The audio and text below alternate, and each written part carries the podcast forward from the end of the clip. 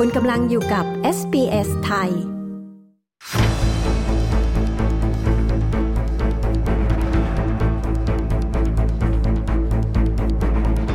หัวข้อข่าวสายตรงจากประเทศไทยในวันนี้นะคะ โครงการของนายโตโน่พาคิน นักร้องนักแสดงชื่อดัง ที่ต้องการว่ายน้ำข้ามแม่น้ำโขง เพื่อหาเงินบริจาคช่วยเหลือโรงพยาบาล กระแสดราม่าของคนที่ทั้งเห็นด้วยและคนที่เห็นต่าง และรายละเอียดเรื่องของแผ่นดินไหว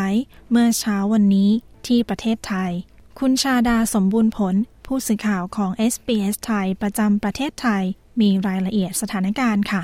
สวัสดีค่ะ คุณชาดา สวัสดีคุณผู้ฟังที่เคารพทุกท่านค่ะ เรื่องราวของโครงการว่ายน้ำข้ามแม่น้ำโขงเพื่อหาเงินไปบริจาคช่วยเหลือโรงพยาบาลนี่มีรายละเอียดอย่างไรบ้างคะสำหรับเรื่องราวของนายพาคินคำวิไลศักดิ์หรือว่าโตโน่นักร้องนักแสดงชื่อดัง ซึ่งอายุ 36 ปีในตอนนี้นะคะ เขามีโครงการที่จะว่ายน้ำข้ามแม่น้ำโขงค่ะ เพื่อจะหาเงินสนับสนุนช่วยเหลือโรงพยาบาลนครพนม และโรงพยาบาลแขวงคำม่วนของสปปลาว ภายใต้โครงการของเขาเขาใช้ชื่อว่า One Man and the River ระยะทางในการว่ายน้ำไปกลับนั้นราวๆ 15 กิโลเมตร เป็นการว่ายน้ำจากตัวเมืองนครพนม ไปยังแขวงคำม่วนของสปปลาว และจะเริ่มว่ายกันในวันที่ 22 ตุลาคมนี้ค่ะโตโน่บอกว่าเขามีความพร้อมมาก ถึงแม้ว่าตอนนี้จะมีกระแสดราม่ามากมาย เกี่ยวกับตัวเขากับเรื่องที่เกิดขึ้น และเป็นธรรมดาค่ะที่เป้าหมายสูงสุดของเขาก็คือต้องการจะทำกิจกรรมให้สำเร็จ เพื่อจะช่วยเหลือพยาบาลที่ต้องทำงานเหนื่อย หลังจากนี้เขาได้มีการตรวจสอบสภาพของแม่น้ำโขง สภาพลมและสภาพของอากาศ ยังคงเชื่อมั่นว่าทั้งหมดจะไม่เป็นอุปสรรคต่อการว่ายน้ำที่จะมีขึ้น ในวันที่ 22 ตุลาคม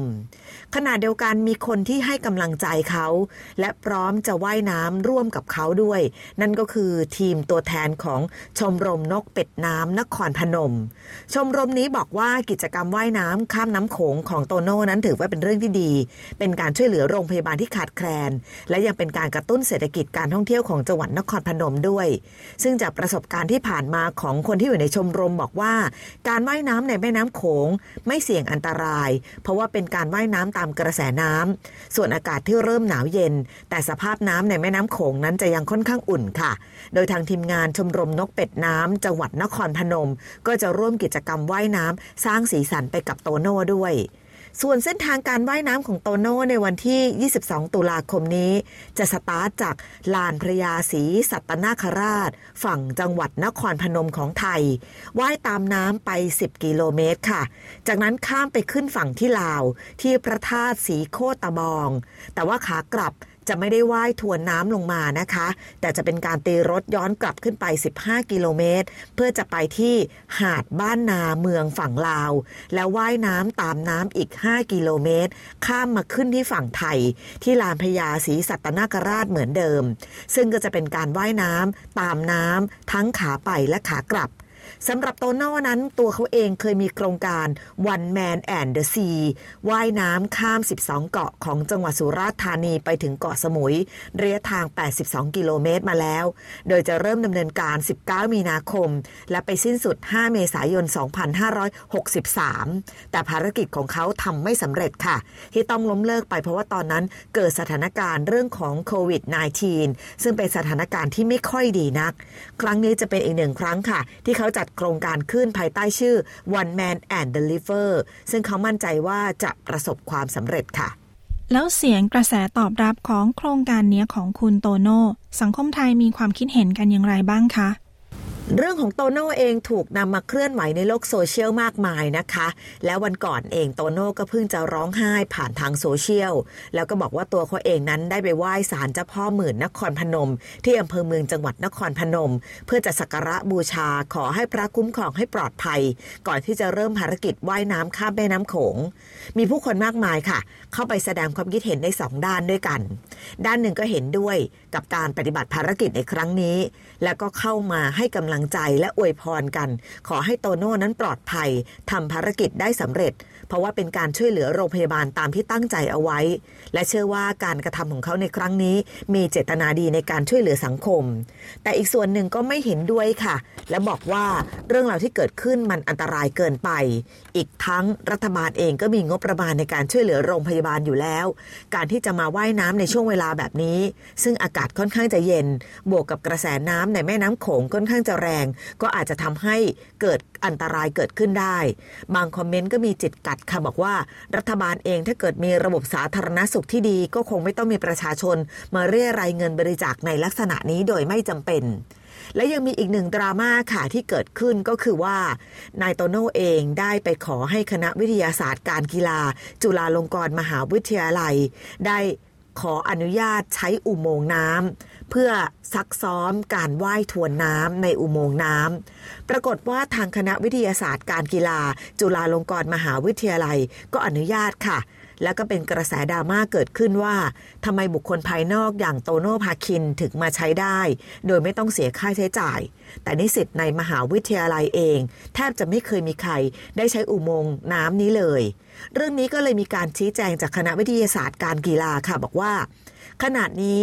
อุโมงค์น้ำอยู่ระหว่างการซ่อมแซม ระหว่างที่อยู่ระหว่างการซ่อมแซมทางคณะได้รับการติดต่อจากทีมงานของโตโน่พาคิน เพื่อจะขอรับบริการในการทดสอบสมรรถภาพทางกาย และขอใช้อุโมงค์น้ำเพื่อการฝึกซ้อม ในเบื้องต้น ทางคณะเองมีความตั้งใจที่จะคิดค่าใช้จ่ายตามระเบียบของมหาวิทยาลัย แต่เมื่อใช้งานจริง ทางคณะเห็นว่าอุโมงค์น้ำยังไม่เรียบร้อยดี จะเห็นได้จากน้ำที่ออกมามีตะกอนและมีความขุ่นเป็นอย่างมาก ทั้งนี้การทำหนังสือขออนุเคราะห์มาก็เขียนชัดเจนนะคะว่า เป็นกิจกรรมเพื่อการกุศลทางคณะจึงตัดสินใจพิจารณาอนุเคราะห์ให้ โดยยกเว้นค่าใช้จ่ายตามประกาศเป็นกรณีพิเศษ อย่างไรก็ตามทางคณะวิทยาศาสตร์การกีฬาของจุฬาลงกรณ์มหาวิทยาลัยก็ชี้แจงนะคะว่า คณะเองไม่ใช่สนับสนุนเฉพาะคนนอกเท่านั้นค่ะ ยังพร้อมจะสนับสนุนให้นิสิตทุกคนได้ใช้เครื่องมือที่มีอยู่ เพื่อการเรียนรู้และปฏิบัติตามคันลองที่ควรจะเป็น ตามบริบทและหน้าที่ในการเรียนรู้ของนิสิตและขอยืนยันว่าในการบริหารจัดการใด ๆ ก็ตาม ทางคณะคำนึงถึงประโยชน์ต่อส่วนรวมและสังคมเสมอ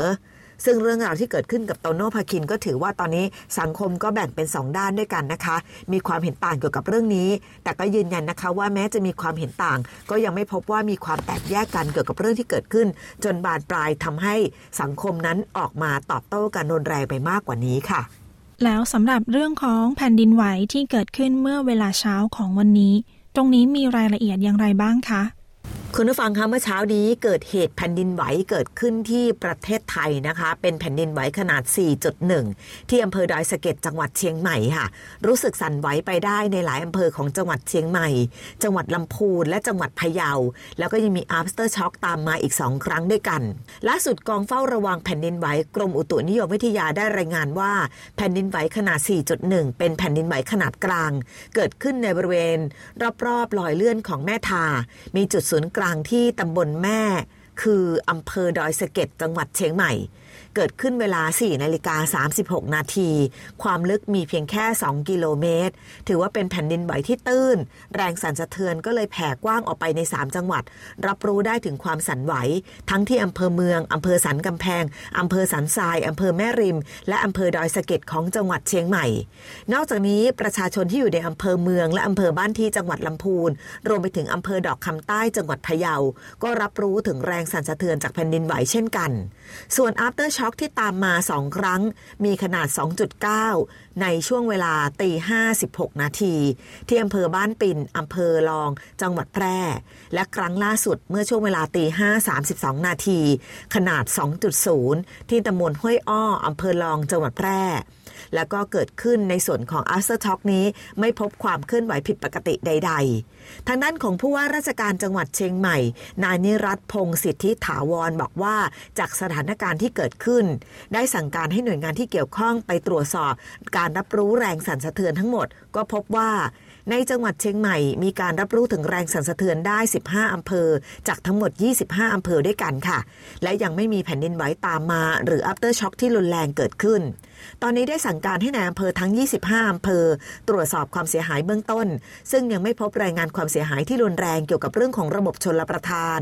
มีการสำรวจความแข็งแรงของเขื่อนต่างๆ ทั้งเขื่อนแม่กวงอุดมธาราอำเภอดอยสะเก็ดและเขื่อนแม่งัดสมบูรณ์ชนอำเภอแม่แตง พบว่าแรงสั่นไหวนั้นไม่กระทบต่อความมั่นคงของทั้งสองเขื่อน จึงมั่นใจว่าจะไม่มีปัญหาเรื่องของเขื่อนแตก พร้อมกันนี้ยังให้หน่วยงานที่เกี่ยวข้อง ไปเร่งตรวจสอบบ้านเรือนประชาชนที่มีสิ่งปลูกสร้างที่ไม่แข็งแรง ให้ดำเนินการก่อสร้างให้แล้วเสร็จขณะเดียวกัน แรงสั่นไหวที่เกิดขึ้นได้กำชับไปยังวัฒนธรรมจังหวัด สำนักพุทธจังหวัด สำนักศิลปากร ออกสำรวจวัดและโบราณสถานต่างๆ เพราะตอนนี้วัดและโบราณสถานต่างๆ ในจังหวัดเชียงใหม่ หลายพื้นที่ค่ะ เป็นเป้าหมายที่จะต้องเฝ้าระวัง เนื่องจากว่าเป็นพื้นที่ที่มีการก่อสร้างมาอย่างยาวนาน และถือเป็นศิลปะวัฒนธรรมที่อยู่คู่กับเมืองไทยมาอย่างยาวนานด้วย อย่างไรก็ตามจนถึงตอนนี้ก็ยังไม่พบความเสียหายหนักๆที่เกิดขึ้นในพื้นที่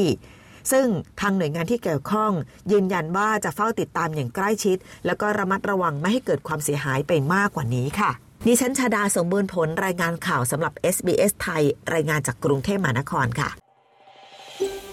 ต้องการฟังเรื่องราวน่าสนใจแบบนี้อีกใช่ไหม ฟังได้ทาง Apple Podcast Google Podcast Spotify หรือที่อื่น ๆ ที่คุณฟัง podcast ของคุณ